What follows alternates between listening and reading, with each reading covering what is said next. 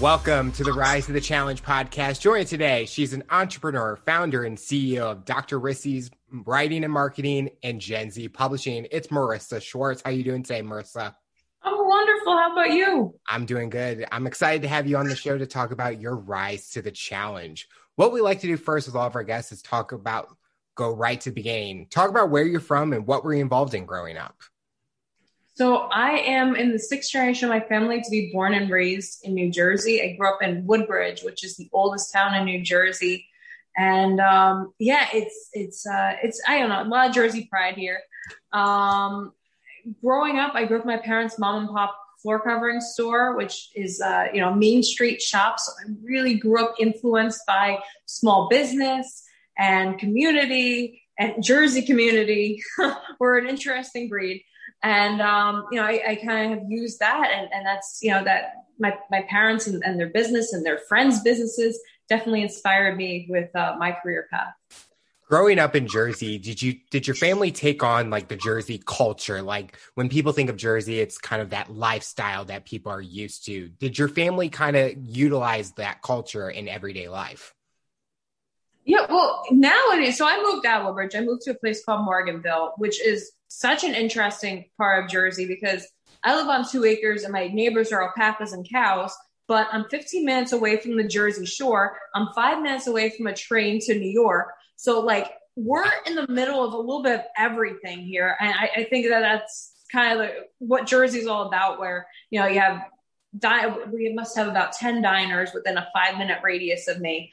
Um, you know, we have malls everywhere. Like, yeah, so definitely.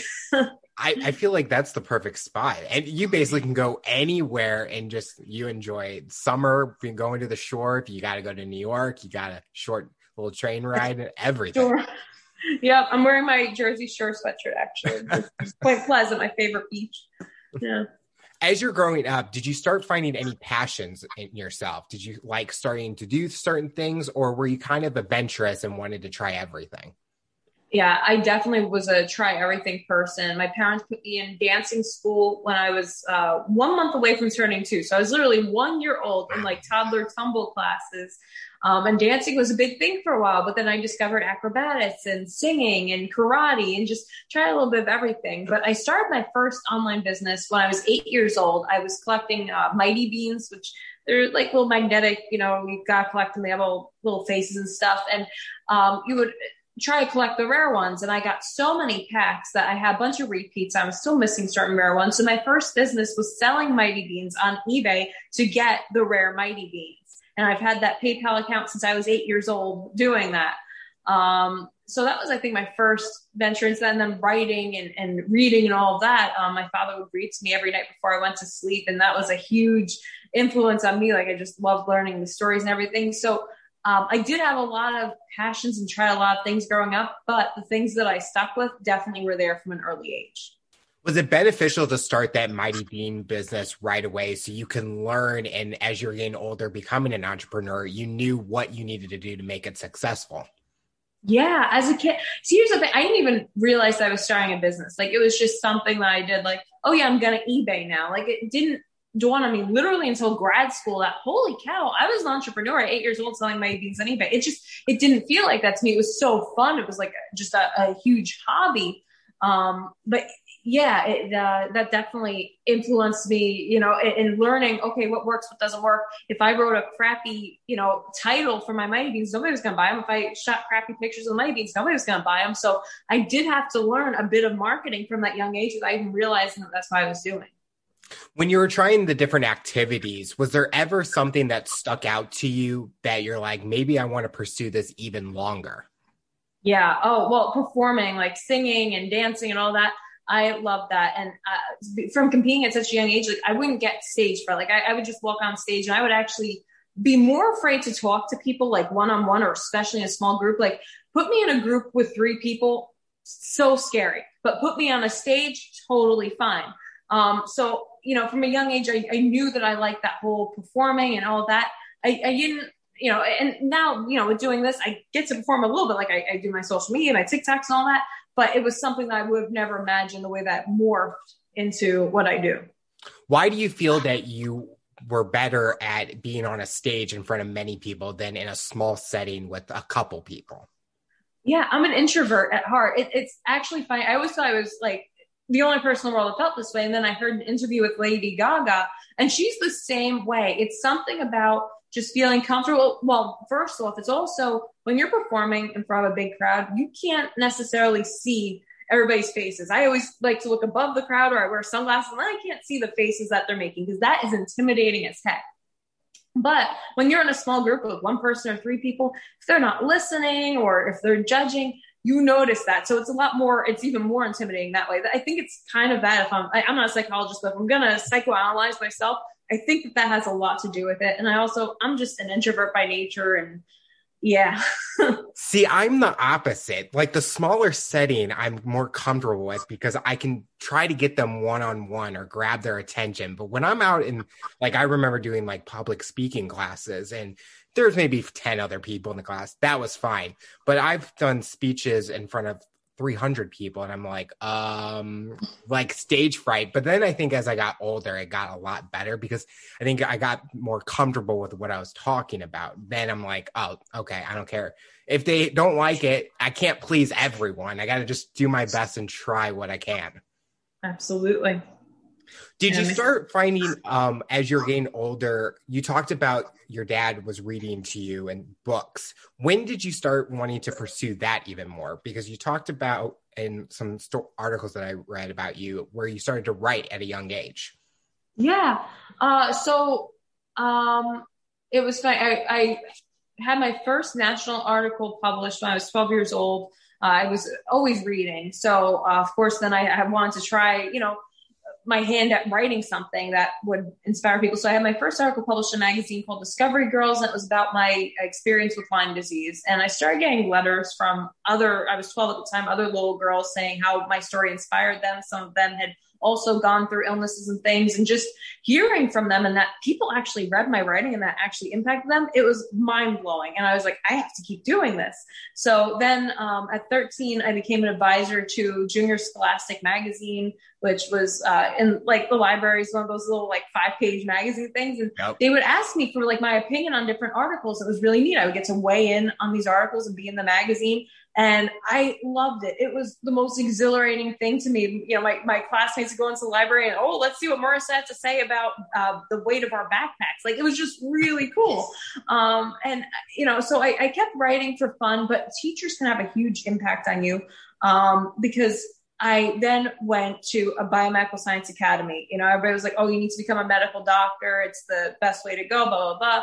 So I went to a biomedical science academy all ready to become a medical doctor until I realized I was rushing through my biomed homework and my biomed, even my biomed classwork. I was rushing through it so I could work on my own novels and my own stories. And I'm like, I think I prefer this. And that was when it was really cemented for me. Okay, I'm meant to do this, this whole writing thing rather than the science stuff. Talk about being diagnosed with Lyme disease. How did you find out about it? And talk about that experience. Oh my gosh, it was terrible. Um, so I was always active. I, you know, like I said, I went to dancing school starting at age one and I started to get these aches and pains. I was just always really tired and just, uh, really always in pain. Like I, I felt like an old lady with just constant back aches and all that at age 11. Um, and it got so bad that, you know, well, I, I remember I started doing toe dancing and just my legs started shaking and like I was having a lot of issues and stuff. And uh, it got to the point I had to drop out of dancing and all these things I've been doing for such a long time. Hello, Mo. Um, and um, yeah, so I went to uh, uh, my regular doctor who sent me to a bone doctor um, who was like, "Oh, it's just growing pains. You're fine." And like, it is not growing pains. So I was like suffering for months with this. I wound up going to 12 specialists total. Nobody knew what it was and I'm just in pain constantly, like, this isn't normal. Um, and it wound up taking about a year to get diagnosed. Um, and then finally, I went to a uh, homeopathic doctor, a DO, who said, I think you have Lyme. Let's let's treat you for let's test the Lyme. Let's treat you for Lyme. And sure enough, it was Lyme. And because it took about a year to get diagnosed, I have uh, arthritis for the rest of my life. But it's one of those things where you learn to live with it. Because of that, I got into yoga and different things that help with the arthritis. So Um, it was a bad experience, but it brought me, it made me discover my love of writing. Like I wouldn't have written that article if it wasn't for that. And I wouldn't have discovered yoga. So I have every bad situation becomes something good. Was there ever a time during that year where no one could figure out what was what it was that you were going to give up and be like, I guess I'm never going to find this out? Or did you kind of keep the momentum going and be like, we're going to find this, even if it takes a little bit longer?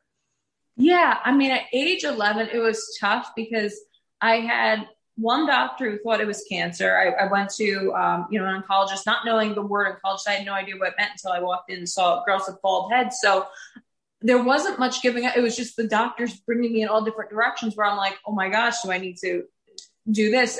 like, so there was never a thought of giving up. It was just a thing of we need to figure out what this is. Um, and uh, yeah, some doctors wanted to, you know, uh, give up. I guess like just like uh, we don't know. And some of them told my parents or asked them like, could she be making this up? Actually, a few of them said, could she be making this up? And uh, thank gosh my parents didn't entertain that thought because uh, that was probably one of the, that was the scariest thing for me was the thing of being in all this pain and not being believed. That's yeah, that was that was a, a, a, something that another reason why I thought about becoming a medical doctor. Just like I could help people that go through situations like this. Nobody should have to prove that they are sick. You know, it's a crazy thing. Was it hard be, having to give up like dancing and all that performance based activities because of the Lyme disease? The dancing actually, I was pretty relieved at first because I was a competitive dancer. There was a lot of pressure with the dancing. So at first, the dancing was like, you know what, this is nice. It's a little bit of a break. But um, I did start to miss it. And there was, I was supposed to do a pageant. So I also did pageants. And um, I, this was about three months into it. I was like, I need to perform in the pageant. I need to compete in the pageant. And my mother was like, well, you, your talent is dance. So how are you going to compete in the pageant? I was like, I'll sing. And I had never sung publicly really by myself before that, but I sang for it. That was my first time publicly singing and I loved it. And that allowed me to discover my love for singing even more. So again, something good came out of something bad, but, um, I, I guess I, I didn't miss the dancing as much once I got more into singing. You mentioned that you were able to write an article about what you were going through. Was this an um, amazing opportunity to express like emotions and being able to start small by helping other people that may be going through the same situation? A hundred percent. Um, and I, one of the big parts of the article was about the doctors not believing. And, and the big quote that they pulled out was, I wish that the doctors could hurt like I did for just one day and then they'd see. And um, that I remember that quote, that quote was a little bit controversial with some people that like, oh, are you you're wishing you're paying the doctors? I'm like, no, I'm saying that doctors need to believe their patients. Um, yeah, so I think I totally I can relate to that. I'm a type 1 diabetic and a lot of times the doctors don't know what we're going through and so we're explaining it and then they kind of go into a different direction but it's like if they just experience what we were going through for that short amount of time they may know the direction that we need to go to be able to fix those things. So, as much as I can agree to that quote that they pulled out because it's true, because they don't know what we're going through, but they just have to feel it and understand it. 100%. So talk about where did you get inspired by writing your novel? What was the kind of the theme and the concept that you wanted to talk about? Yeah, so my first, so I self-published a, a book in high school. That was a, a, guide to contests. I loved contests. I always entered those. But the my first um, traditionally published book uh, was a memoir. It was called Notes Never Sent, and it was about you know the people that you see on like you know, maybe not consistent basis. So let's say, you know, the, the cashier that I see at my local convenience store who compliments my necklace. Uh, you know, maybe I was having a bad day and she turned it around by being so friendly. I would write letters to those types of people in this book about how they can impact you. Uh, and then I also did some personal stories. I did a few like zuihitsus and poems about people who um, you know had an impact in some way uh, in my in my life or my experiences. Uh, you know, like my great grandmother, I, I, talked about her, and and um, she she was an amazing lady. She dropped out of school in eighth grade to take care of her mother and twelve siblings, and was just the most brilliant person that I had ever met. Um, and and just you know, I talked about that. I, I talked just a lot of uh, personal and family stories and experiences, as well as those kind of letters. What was the reaction when people were reading these letters or these items? Yeah, I, you know, I did a lot of readings, and uh, I'll never forget. I did one at a local library, and I read the story about my great grandmother, and people literally broke out into tears because it, it the part that I read detailed how she passed away. Uh, part of it was her passing away, and they were literally in tears and, and audibly crying. And it was like, wow, my words can have that much of an impact. That's insane. That was another mind blowing moment. Um, and then I had uh, a, a, young woman. She was probably about five years younger than me, and it was that she was a, a local um, a, a, local young woman, and and she just came to like every reading, and it was the she made me feel like Taylor Swift that she would whenever I would have a reading, she would follow me and go to the readings and listen, and it was just the coolest thing in the world. Like, oh my gosh, there's somebody who likes it that much that she's going to all my readings. So, yeah, you're gonna have to bring a security guard the next time. She's gonna become your entourage. it was crazy. Yeah, it was. It was. I, I, I had never met her or anything before. That was just she went to one reading and enjoyed it so much that she followed me and just uh, on social media. And whenever she saw a, a reading, because she lived in the uh, nearby town, she would go to each one. It was really neat. Did this give you the idea that I want to pursue this long term instead of going to the medical side or something else that you are passionate about? Oh, hundred percent. That that is the kind of uh, positive reinforcement that somebody would need to go. Yeah, I can do this longer. So I, I think that even more than that, I knew that I always wanted to, um, you know, go for my doctorate. But I, I, was thinking medical doctor, but that was what made me say, oh, you know what? I can go for a doctorate in, in literature. What? So that was really what pushed me in that direction too, and what pushed me to publish more and to publish other people through my uh, com- my book publishing company. So, where did you go education wise? Did you have a certain college that you wanted to go to, or was there a different direction that caught your eye? Yeah, I went to um, Drew University, which is a small liberal arts school in Jersey. I wanted to commute. Um, you know, at the time, I had several clients in the area. I didn't want to go too far from them. I love my family. I, I knew I would be homesick if I went too far. So I went to Drew for undergrad.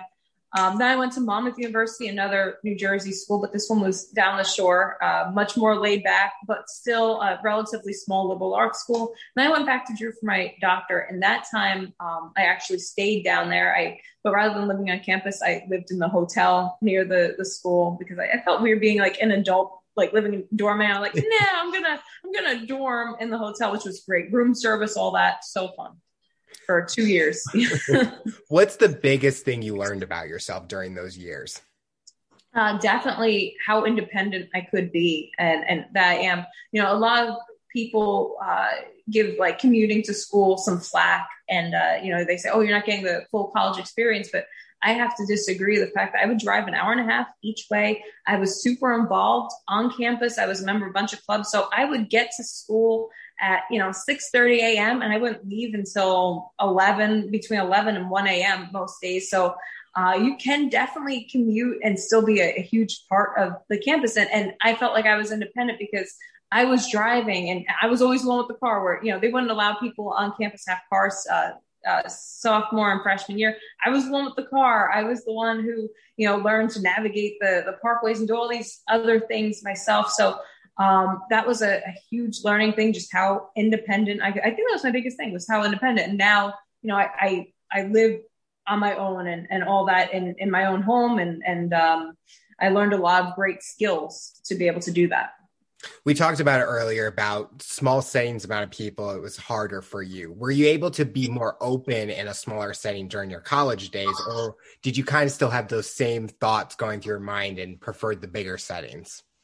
Yeah. Um, so actually, when it comes to schooling, I'm fine. I like smaller classes. I, I think that's good. So it was funny in in undergrad at Drew, uh, my largest class had maybe 16 students, and then in grad school, my largest class had maybe six students. Like it was a super small school, and I was okay with that. Of course, I'm always, you know, I'm, I'm an introverted, so I take a little bit of warming up, but um, I was fine with that. It's it's well, actually, when I had to present, that's a little scary, but I, I you know. Um, I would rather that than a school like Rutgers. Like Rutgers is where everybody from my high school went. It's like the biggest school. It's, it's basically it could be its own city. It has like ten thousand students, maybe more, maybe a hundred thousand. It's like a ridiculous number. Uh, that I would have been way more uncomfortable with. So I did like the small setting for school. That's like here in Missouri. Everyone goes to Mizzou, and I'm like, keep me away from Mizzou. Like, I wanted the smaller setting because I think I preferred it instead of going into a like a door a hall where there's a hundred people and your teacher barely knows who you are. So I kind of can relate to the small setting. Not as small as six people. I mean, that would have been interesting. you can't walk in late to that class because you're definitely going to find out you can't and, and, you're you have to stay so focused. They notice if you drift off for even a second. Yeah. Yeah. That's funny. So when you're going to college were you start thinking about the next book that you wanted to write or was there or more memoirs that you wanted to write also? Yeah in college um, that was when i i was working for a book publishing company and just having the little seeds planted of the book publishing company that I wanted to open. So I was less thinking about the next book I was going to write and more thinking about how can I publish other people and make this into a business. And I did publish a few of my own book. I think I published two more books after that. I published a guide to writing and a guide to online business, but they were both nonfiction and they had a lot to do with my business more than that. So I got a little bit out of the creative side to you know that business side but then um, for my doctor, I had to write my dissertation, and that pulled me right back into that more academic slash creative writing because I wrote my dissertation on nihilistic libertarianism and popular culture, which you know I dealt with just reading all these. Um, you know, I, I it gave me an excuse to read a lot of my favorite literature again, like Old Country for No, uh, old, No Country for Old Men. Uh, things as silly as like Fight Club or Kick Ass. Like I, I included all of them in that. So yeah, I got to be creative. When you're writing those guidebooks, with people reading them, do, is it hard for them to know your experience without actually talking to you, or were you able to write in the book your experiences so that they could trust all the information that you were giving? Yeah, that's a great question. I um, made sure to put some personal photos. So, like, I started out my um, business guidebook with a photo of my parents and myself when I was like five years old, standing in their store uh, holding, you know, a, a, community award showing, you know, I've been in small business since I was this small. Um, so I, I did it, the first chapter, I think pretty much every single one of my books, uh, in the introduction, I kind of establish who I am, why I'm writing it. Uh, and I include some visual cues as well, so that people know. Okay, got it. She she has the the uh, the experience to to tell me how to do this. I think that's smart because there's so many books out there on like the same topic that it's hard for people to know why should I read this one over another one. And I think even with like watching people on TV or in movies, it's like, why do we want to believe your story than someone else that's going through the same thing and not listen to them talk about the same topic? Absolutely. So after college or during this time also, how are you creating those businesses that you have today? Yeah. Um, so in grad school, I would uh, go to the library between classes. Um, I started actually as a freelancer. So uh, for my marketing company, I would do freelance book writing and book editing. Um, so just like anybody else with like a job. So, you know, my friends were getting jobs at internships or jobs at the mall, things like that.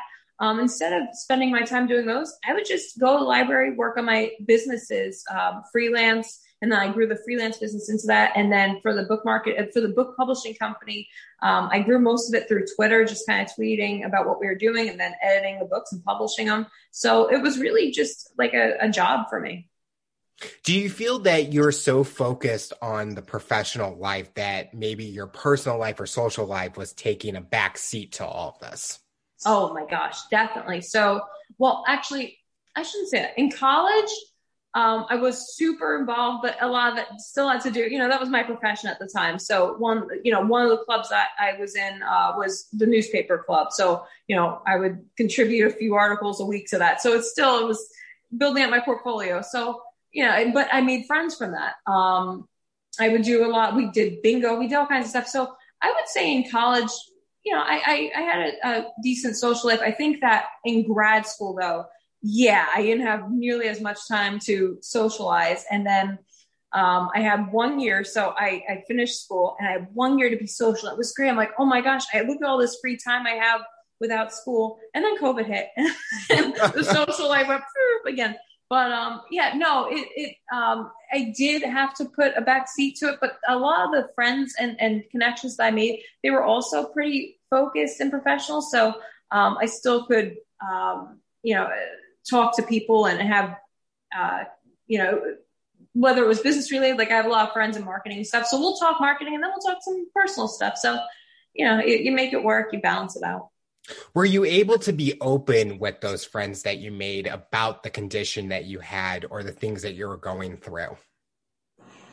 Uh, what the like you said about like arthritis having arthritis oh, and all that yes. like were you able to be open because at a young age when you were going through it you were able to write about it but as yeah. you get older some people maybe hold it in or they don't want to reveal it because they're afraid on how people would react to it yeah, well, I'll tell you, when I was a kid, um, I didn't really want people to know, but they knew because part of my um, Lyme disease, I would I would shake, and uh, I shook in front of friends, and I was in middle school, and it was something that I just you, you don't want to do anything or be different in any way, and that kind of made me, you know, everybody knew then. And I'm like, oh gosh. So it did. That, that's actually a great question. I don't think I've ever been asked that before, where I wanted to hold it in and not tell people. But um, my my close friends are people who are very open. Um, you know, they tell me their issues and things. Uh, you know, one of my closest friends, she has anxiety. She's very open about it, and we talk about that. So I can in turn be open with her and say, you know, hey, I had to like today. I had to go to the doctor this morning, and I, I can feel open saying, yeah, she treated my neck. Hopefully it, it holds up for another few days. We're going to have a storm and it's going to be bad. So, um, yeah, luckily I, I do have friends that I can share with and they're open with me as well. Some of, yeah, I, I think it's, it's a, it's a good thing. I also think nowadays, uh, thanks to social media and stuff, people are more open about some of the struggles and personal things that they have because they know that they can inspire others. Um, so with my friends, yeah, I definitely can talk about it. Um, I'm not the kind of person, I don't really talk about on social media as much, but uh, with my personal friends, absolutely. I can relate to that. Like social media, I don't post it. Maybe like an awareness post for the things I go through, but I'm not like constantly talking about it because then I feel like some people might feel uncomfortable if they're reading about it. But my closest friends, they support anything. And those are the true people that you people should have in their lives, that they are able to be open and talk to you about the things and they're not afraid. Because I think a lot of people, especially now with whole people judging. They're afraid to say the wrong things so that they don't say anything at all. And I think people are going to should be more open about it and be able to because I think if someone wanted to talk to me about the things I was going through, I would be receptive to it because I'm glad that they have an interest in wanting to learn more so that they are better prepared for a situation in the future. Absolutely. So talk about one of the companies you have is Gen Z Publishing. What what's the theme with that title? And everything. Yeah. And why did you come? Why did you use that? So I named it Gen Z Publishing before there was an actual Generation Z. What I meant by Gen Z was innovative, that where we like fresh voices. So I started that, um, you know, when I wrote my first books, uh, a lot of publishing companies didn't necessarily take me seriously because I was a 20 year old who had written a book and I had actually, I was told by one publisher, we don't publish anything by people under the age of 40. I'm like, the heck? uh, yeah, she's, she's like, you don't have enough to say. You haven't experienced enough. So I thought that's really ageist. So I created my company uh, to be diverse and to not judge people um, necessarily on their age or their background or anything like that, uh, as long as you had fresh ideas. So I called it Gen Z, meaning the, the new generation of writers. And then, of course, one year later, Generation Z became an actual thing. And I'm like, oh, great. So everybody's like, oh, you only publish books by people from Generation Z? No, we publish all people. Um, but yeah, that was that was the original the original thought uh, behind it, and we still have stuck to that. Um, we have uh, very diverse offerings of books. Um, we've not been afraid to write about uh, you know topical topics and um, just uh, writing about dialogues that are going on, important dialogues and things. So, did you ever think about changing the name when Gen Z came about, or did that make you kind of stand out because everyone's like, "Ooh, what's this about?" and stuff like that? Yeah, um, a little bit. I mean, it, it.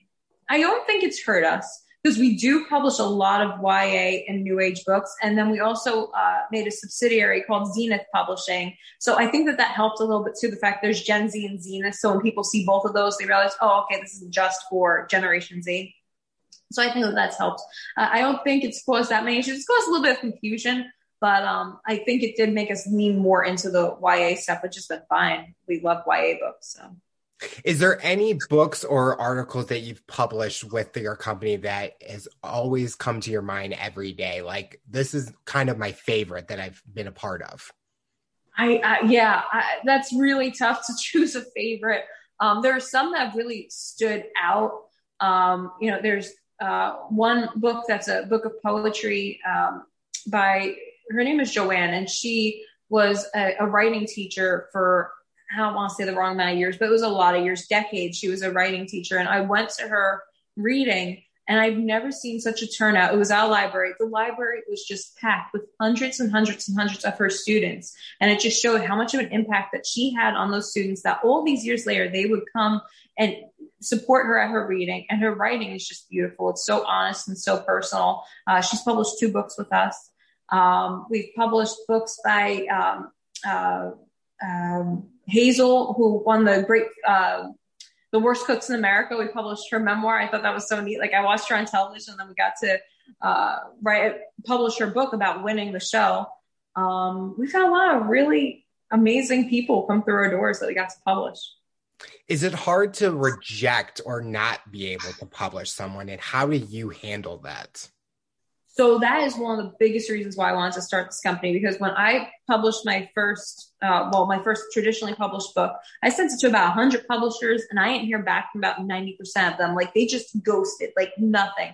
And I thought, how terrible to just leave an author hanging where they don't know if you're interested, if you got the query, like at least tell me you got the query. So when I started this, I, I had a rule from the beginning, no matter what, we respond to the person who pitches their book to us.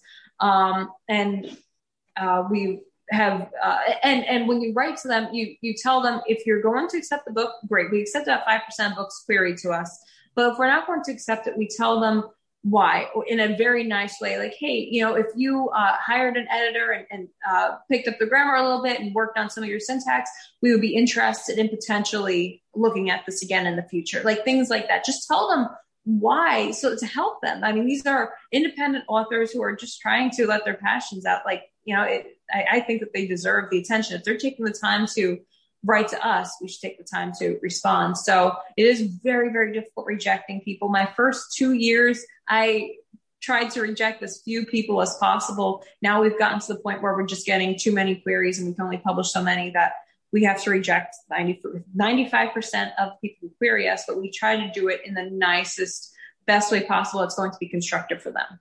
Do you feel those changes that you guys suggest motivates those authors and writers to be even better and want to be able to make those changes to hopefully in the future you guys would be able to publish it for them? 100%. I've actually had people do that and then we publish them. I have another person who um, took the feedback so well that he actually applied for a job with us. And i was like you know what? This is a go-getter. Yes. And and he's been working with us for about a year now. Like it's really neat. Um so yeah it's it's gone over very well doing that. What's your greatest strength being the leader of the company? Um, I think the fact that I just go for stuff, like I'm not, I don't have really that fear of failure. Like I'm just like, let's try it. If it works, great. If not, we'll do something else. Um, I, am I'm from Jersey, so very fast paced. Like, all right, let's try it. Let's. I, Mark, I don't want. Well, this is a, a controversial figure, but um, when Facebook was started, their philosophy was let's move fast and break stuff. I don't go that far. I don't want to break anything, but I do understand the sentiment of let's try a bunch of stuff, see what works, and then keep moving with that. I think that kind of statement helps with a lot of businesses because they're willing to make changes or go up to date in times instead of sticking with what's safe instead of not taking the risk and trying something new because that risk can be something that makes it even better and people will love it even more. Yeah, absolutely.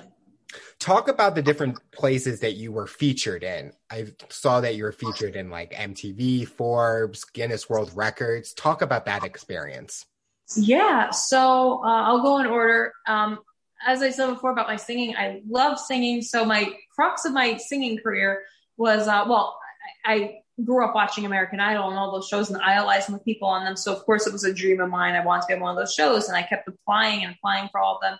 And um, I was actually very briefly on an episode of American Idol when I was 16, but then uh, seven years ago, six years ago, um, I was actually cast on an MTV show called Copycat, where I, I got, it was like the American Idol dream. It was basically their version of The Voice, where um, they gave me the golden ticket to Hollywood. I got to go to Hollywood. And then it was like The Voice where they can't see you at first. I'm behind a screen singing. So everybody kind of has to guess, hmm, what does this person look like who's singing? And then I come out from behind the screen and I sing.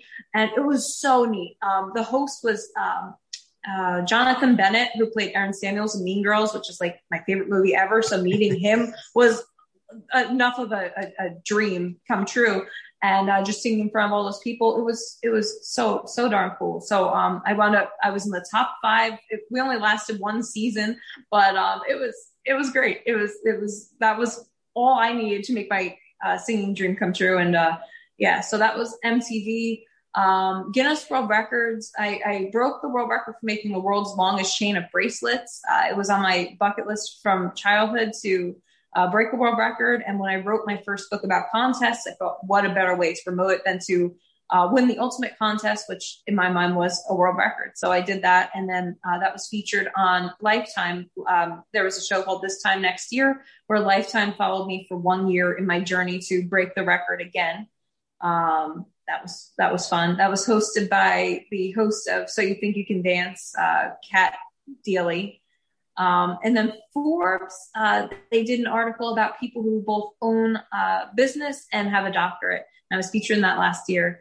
And that helped me to just last week, I became a contributor for Entrepreneur Magazine or Entrepreneur's online website, which is really exciting because I used to be a contributor for Entertainment Weekly, which, oh my gosh, now that was cool. I got to interview um, a lot of the cast of It's Always Sunny in Philadelphia and write about South Park. Like I just got to write about all my favorite shows and movies. So that experience helped me to be able to write for Entrepreneur now. Wow. I, am just impressed with all these different skill sets and opportunities that it's just amazing that I mean, I honestly, when you told me about this, I'm like, I'm I'm picturing what did she do on MTV or what's the Guinness World Record? And it's just amazing. Do you feel these opportunities gave you a positive exposure in a way where it gave you more confidence to be able to do the things that you enjoy doing? Yeah, definitely. Um, you know, it, it, it really did. I, the biggest thing for me was I got to live those dreams. Like I wrote down all these goals that I want to do and I got to cross them off. I'm, I'm a, I'm a list checker person. Like I have giant to-do lists every day. So I get a lot of joy out of crossing things off my to-do list, but just the fact that I was actually able to do it, it definitely, um, was, was great to follow my own dreams and to do them. What, what I will say though is, did my life change that much? No, not really. I'm still always me. And I've seen a lot of people say this like on TikTok. I'm a huge fan of TikTok and there's like a running joke on there where I think it's even a sound now where they say, you got a million views. Did it change your life? Nope. Was it pretty cool? Yes. It's the same kind of thing with this. It's like, you broke a world record. Yup. Did it change your life? Not really. I'm still me. I just got to do something cool. Like, yeah. any plans to break any more Guinness World Records? Nah, it, you know, the one thing they don't tell you is how much paperwork there is. There was so much paperwork, and they're headquartered in the UK. So I'm like, send if that, my mother literally had to fax them stuff. Like it was the year 19 hundred, you know, um, and we're mailing stuff to UK. It was a big pain in the butt. It took an entire year just to get it certified. It was a lot. So my world record days are over. Did you have to have that, like, because I know with like YouTube videos, they have that person that has to watch you do it. Did, did you have that someone that's following you around or watching you do exactly, or how did that all go? Yeah, so that's the adjudicator, and you actually have to pay their travel fees to come from the UK to the US, plus like a five thousand dollar fee. I did not do that. I opted to do something else, which is um, having two um, like witnesses that are approved by them. So I had at the time my um, high school principal and my local newspaper editor. They had to be the ones that followed me around and, and looked at everything and swore and signed off. And then I had to have two notaries actually look and count each bracelet and sign off on it. And I had to film myself for 72 hours straight while I put it together. So I have every single moment on film, not allowed to be edited or anything like that, just like a live feed of it. Wow. Yeah. yeah. I'm still amazed at the $5,000 fee for the adjudicator. Like, yeah, I'm not breaking any world records. I got to yeah. pay for them to come and then I don't get anything out of it. Like, exactly. You get the plaque, but that doesn't cost me $5,000. yeah. No, I know. So that was like, but I do like the fact that they have where you could opt out of it because, yeah, I was not spending $5,000 plus their probably their lodging and everything too because it was their travel. Yeah. I would put them in a Motel Six. They ain't going to stay at the Four Seasons or anything. right? Yeah. Is there anything looking back at your journey that you would change, or do you like the way it's been going because it's taught a lot about yourself and the growth for you? Yeah, um, I do like the way everything's gone. I think my biggest thing always is just I wish I wouldn't have stressed so much or worried so much and just enjoyed the ride. Um, my father is the most go with the flow kind of person. He's a very successful entrepreneur and he's always stressed that to me just everything works out, everything will be fine. But I've always had this like little nagging, like, but what if it doesn't? Um, and I wish that I didn't. I wish I had just enjoyed like going on MTV. It was fun, but I was physically sick from being just so nervous about what if I don't win the competition? Well, I didn't win the competition, but you know what? It was an amazing experience. I don't think it would have been any less amazing if I would have won. Like, you know, there were so many things that you, you just stress and worry about. And it's for what? It's like just enjoy. So, what does the future look like for you? What are you hoping to accomplish personally and professionally in the next few years? Yeah, well, I definitely want to keep growing and scaling my businesses. My businesses. Um, that's I think the biggest thing. We've grown a lot. We've grown the team, uh, grown our client base. I would like to keep doing that. I have a few other smaller projects uh, in the works, a lot of like partnerships and, and things like that. But I think the main thing is just growing and, and, and not growing so big that you are. I've I've had it where I went from being a solopreneur to having a team, and that was overwhelming at first because it was a lot of growth really quickly. I like now I'm I'm getting to the point where gradual growth is okay too, you know. Um, so gra- I I think I would like gradual growth would be great for for myself for my clients. Yeah. The final question I'll ask you based on your journey and experience for someone that's listening to this interview, what tips or advice would you give them to overcome obstacles, accomplish their goals, and rise to the challenge? Uh, the well, there are a few things. I think the biggest is uh, just to not worry about failure. Um, I, I talk about my dad a lot. My father said to me one time, you know, think about what is the worst thing that could happen is that so bad? And it's never as bad as you think it is. And it's like it, that really bad scenario in your head never actually happens. But even just thinking about what it could be makes things feel so much better. Um, and then I also like the idea of the fact that there is no box. Like you don't have to follow a formula. You know, a lot of people say think outside the box, but there is no box. So you don't have to follow any formula. If you have an original idea, you can chase it, you can follow it. Uh, you can kind of pave your pave your own path. Well, Marissa, I want to thank you so much for coming on the show and talking about your rise to the challenge. You're inspiring so many people, and we're excited to see what the future looks like for you. Thank you so much. It's been an absolute pleasure. Tune in next time to hear my next guest talk about their rise to the challenge. Remember to follow, subscribe on all major audio platforms, and make sure you subscribe to our YouTube channel to the full length episode and video format. What path will you take to accomplish your goals? You decide.